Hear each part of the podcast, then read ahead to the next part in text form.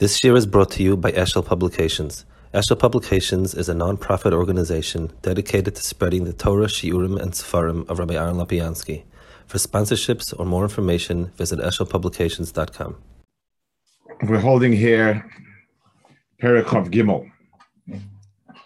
Da, ki hahekesh ben asfekas hamischayves l'das achas, uben asfekas hamischayves l'soisra, v'achros ha'ma'atchem ben asfekas, ein abchina by roiv mispar asfekas, av goydel ha'kosem v'chalokam tzisalem.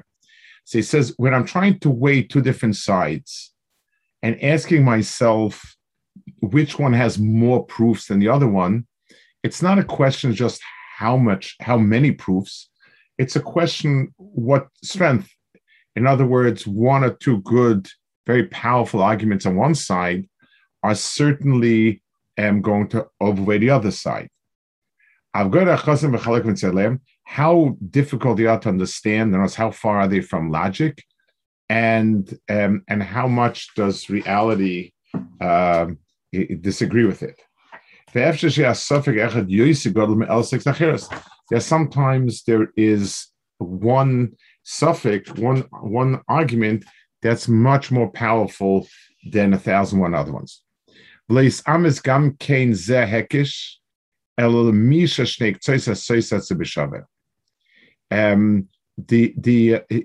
order to determine, so he's basically giving rules for determining the truth when there is no absolute proof. So it's a weighing of evidence pro and con. So one is the evidence is weighed, what's the right word for it, in terms of in terms of powerful arguments as opposed to many arguments. Number two, you have to be sure that you're coming with an open mind. If a person chooses one of the two, either because you grew up thinking like that, or you're very interested in a certain outcome. So you're from a person interested in a from outcome, and a fry person interested in a fry outcome. He's going to be blind from seeing what's right. If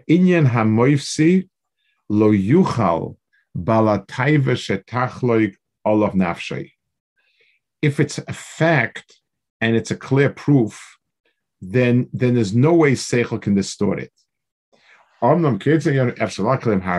When it's a question of a judgment call, then you very, very much have the ability to distort and to think differently and so on. So you need an open mind that is really weighing the sides.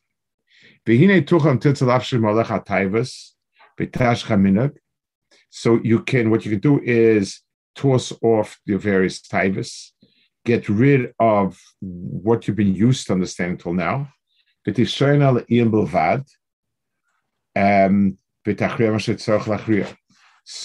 okay, here we have the person who makes the hinei muchen mizuman.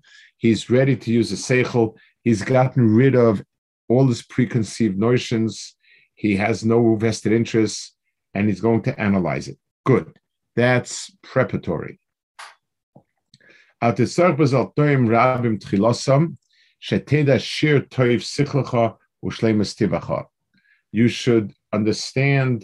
really how good is your mind. You have to be honest in appraising your mind and saying to yourself, am I capable of deciding on a matter like this? So how do you know? When you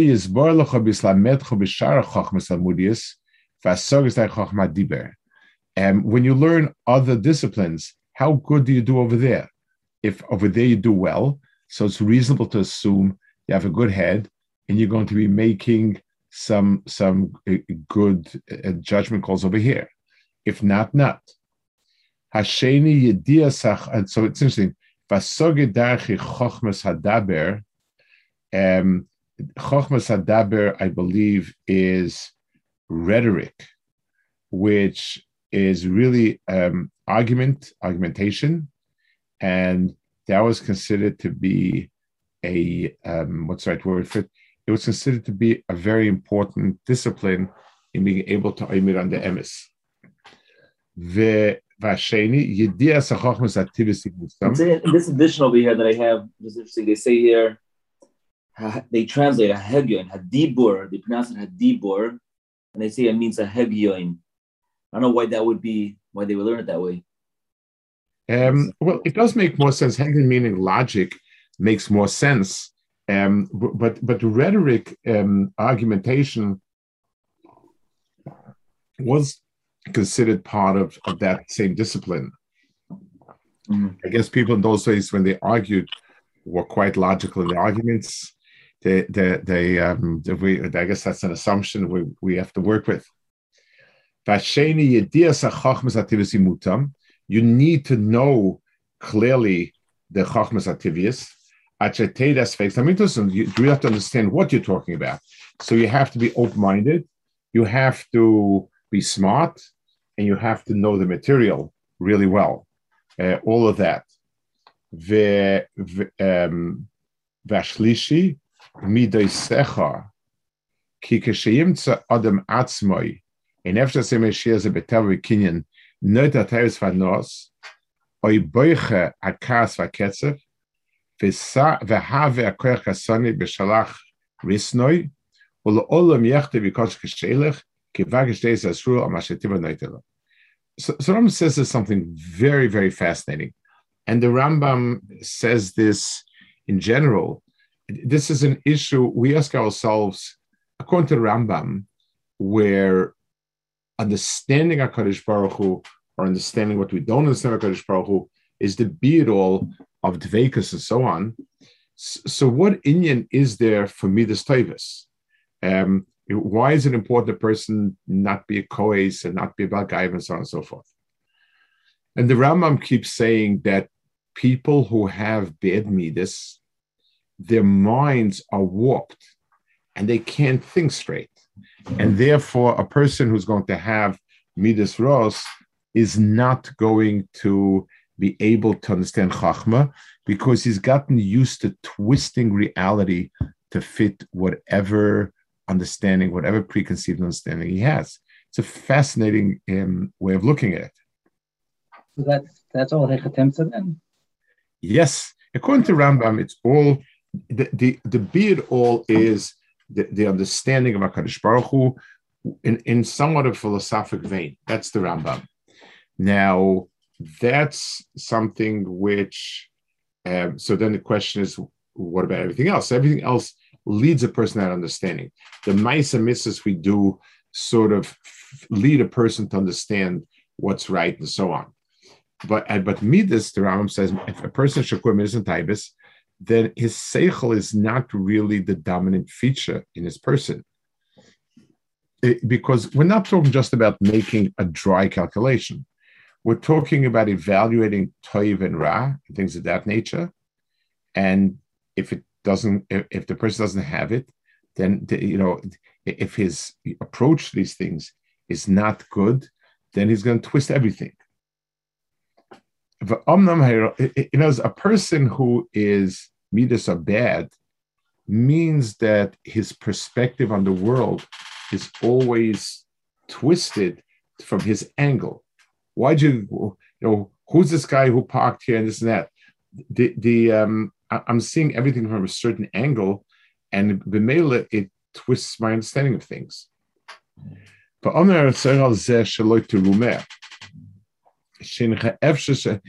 start over Reb Chatzkel Abramsky. There was somebody in yeshiva who asked Reb Chatzkel Abramsky the following shaila. He was coming in to Eretz Yisrael. He was going to be on a trip. And in those days, there was tremendous taxes on everything. And he could smuggle in stuff, kiminig, balabatim chashuvim, to smuggle in things to Eretz Yisrael. And you sell it and you make money. That was a popular source of income for Chutznik in those days. So he asked, he had a chance to make a sizable amount of money. So he asked Reb Chatzkel. Reb Chatzkel Abramsky was ramrod straight, with tremendous shikha das and dignity. He said it's usur because of bittul Torah. So the guy said, no, the Rav doesn't understand. I'm going to bring in, I'm not doing more, any more meisim than I was going to do before. And all it is, and I'll make a lot of money and I'll be able to learn for a long time. So Reb Chatzkel Abramsky said, a person who lies or acts krum, maybe is the right word for it, and perverts his mind. And a perverted mind can't think straight. And someone that can't think straight can't learn. He can't be oimid on the emes of Torah because his mind is twisted. That was the way Reb Chatzkel Abramsky understood it. So by lying, it's easier to understand how that is. Does that seem to cheapen the value of emes for its own sake? By using it as only as a hechatim so that you can't learn as well now? So first of all, I think Reb Chatzkel was answering the shoel l'shitasei. Yes. You know, he obviously understood what arguments he would buy into. So that was a smart move. It's also the same thing. Torah is meant to be emes. And if a person learns Torah and he comes out with maskanas that are not so emes, then that's not Torah. It's Torah and emes are supposed to be identical. The Omnami says,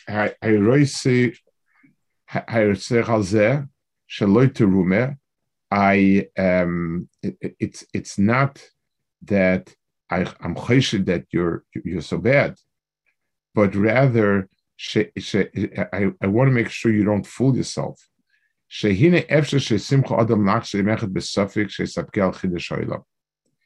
could be that somebody will someday come along and pose a question to you that really, really says maybe the world is not mechudesh.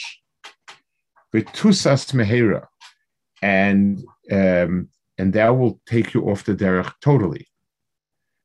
Ki bechlal zadas steers the senadas v'davas alokai, because included in that statement is something that will destroy Yiddishkeit totally.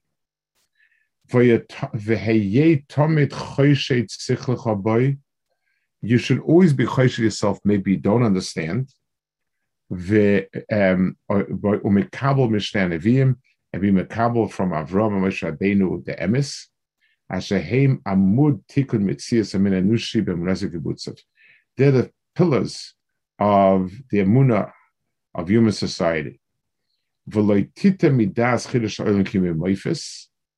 And the only reason to take you away from believing in Chiddush Olam is b'moifis, with proof. It's built in September, that doesn't exist. So Rambam says that 2 or 3 points that are very fascinating. First of all, he seems to say that if someone were to have proof against something,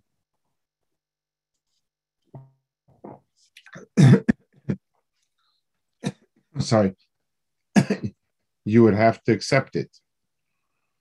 And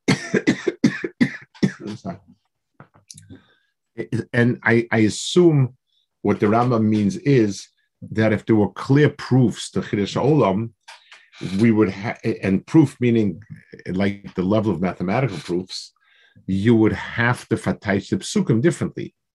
But the Rambam, seichel, pure seichel, is mechayev a person, but nobody can fool himself in and say, my seichel is so pure that whatever I look at, I come up with the right answer. Person needs to understand that. And therefore, since nobody's so sure of it, he needs to be mekabel mishna neviim. Avram Moshe shem amud tikkun mitzias menanushi b'noisei kibbutz. It's very interesting. The Rambam has a similar phrase in Hilchas Avodah Zara, where he speaks about loisa surach avafar chanechem. Let me see if I can pull it up. I don't have the Rambam next to me, but I have a Rambam on this thing here.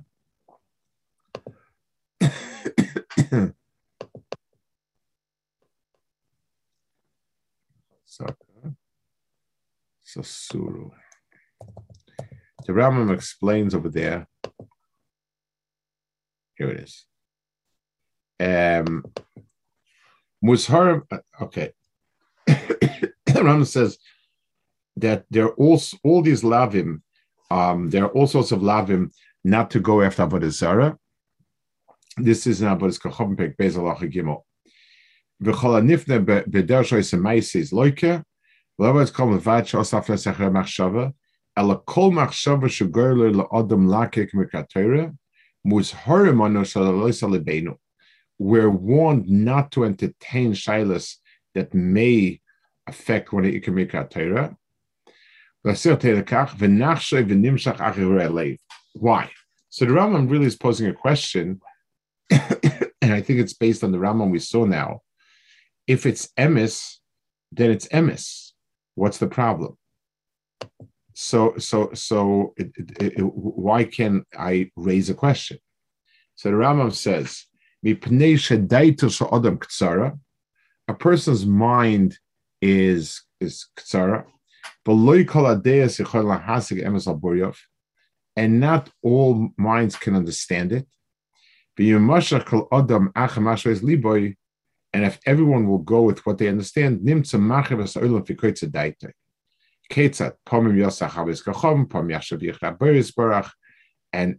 on. And he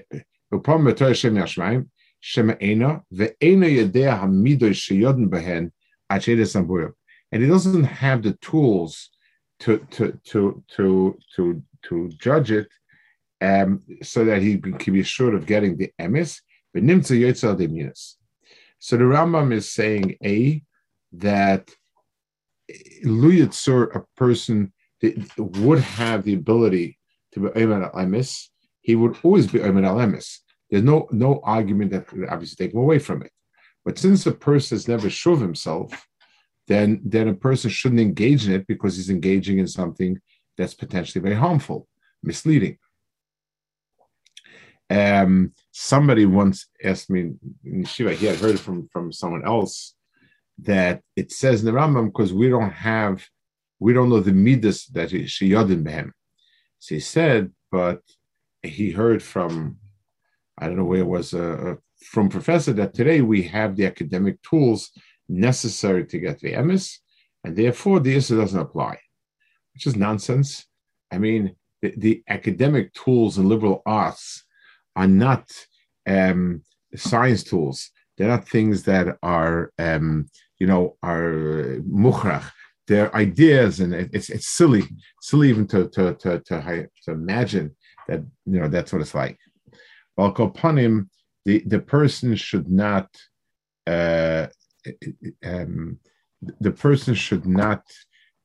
depend on himself, because it's very possible a person be swayed, and therefore a person should attach himself to the nevuah of the Gedolei Ummah. But the one thing it does, the one caveat is, if it's something is provable, proof, then it's a fact, and we don't argue with it. Don't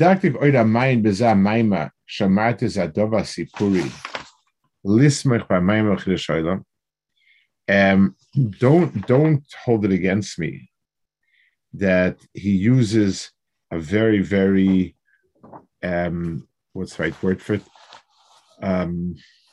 Literary nusach. In other words, he's writing about things that one would feel just require a very dry, matter-of-fact approach, where the Rambam gets very emotionally involved. So he says, Hine Omar Roisha Filsofan Ristoi, Imhoi Sfarav, Ma'amorasi Purim. Aristotle will also bring all sorts of stories, Yidram Daitu Kazim Oilom, which he relies on for Kadmus Oilom Kiyoitz Vazeh, Hiltezu Ames. If they don't have a problem bringing proof from people, so why do you feel? You know, as Aristotle says, they believe for many years. This is true because of this. He takes these stories and you know he makes it a big thing.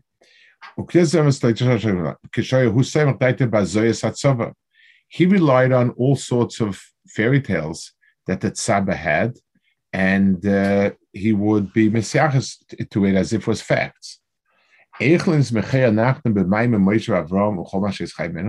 So why can't we use Moshe Avram? So he said,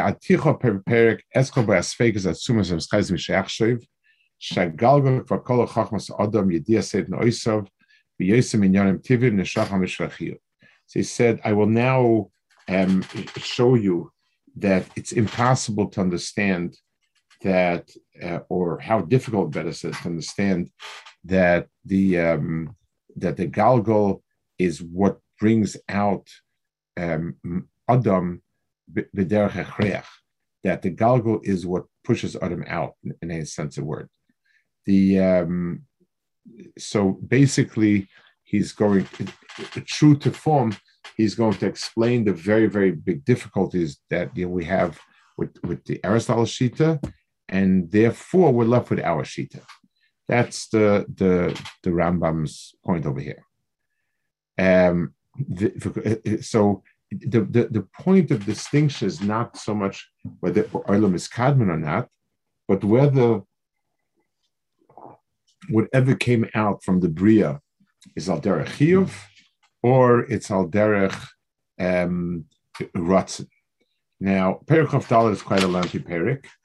The beginning of it deals with a lot of obscure ancient astronomy,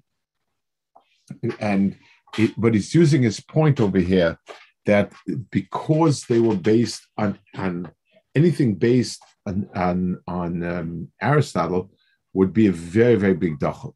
As he said before, the proofs over here are not proofs that are absolute, but they sort of guide us to a certainty.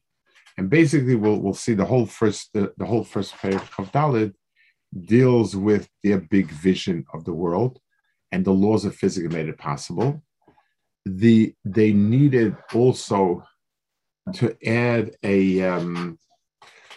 add all sorts of very strange phenomena that really don't make any sense, because when you look around the world and you really observe the planets and everything, it does not look at all like what Aristotle pictured. The mechanism is off, is whacked out.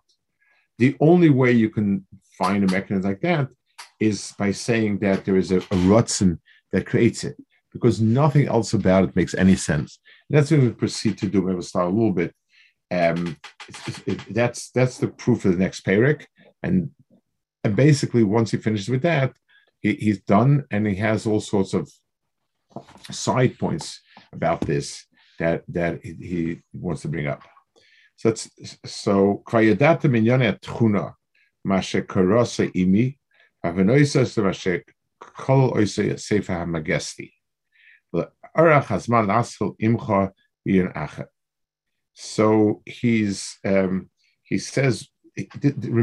Nevuchim is written as a letter to a Talmud, and therefore he tells you, no, we learned together and so on, and we learned it in this work, and then we moved on to another work.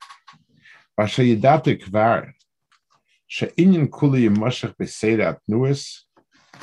other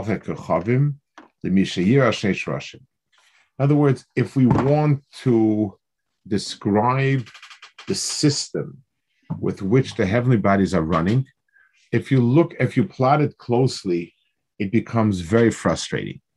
Basically, what you see is all sorts of erratic motions of the planets, that if you follow them day after day, there's a lot of erratic stuff. So he says, and then we're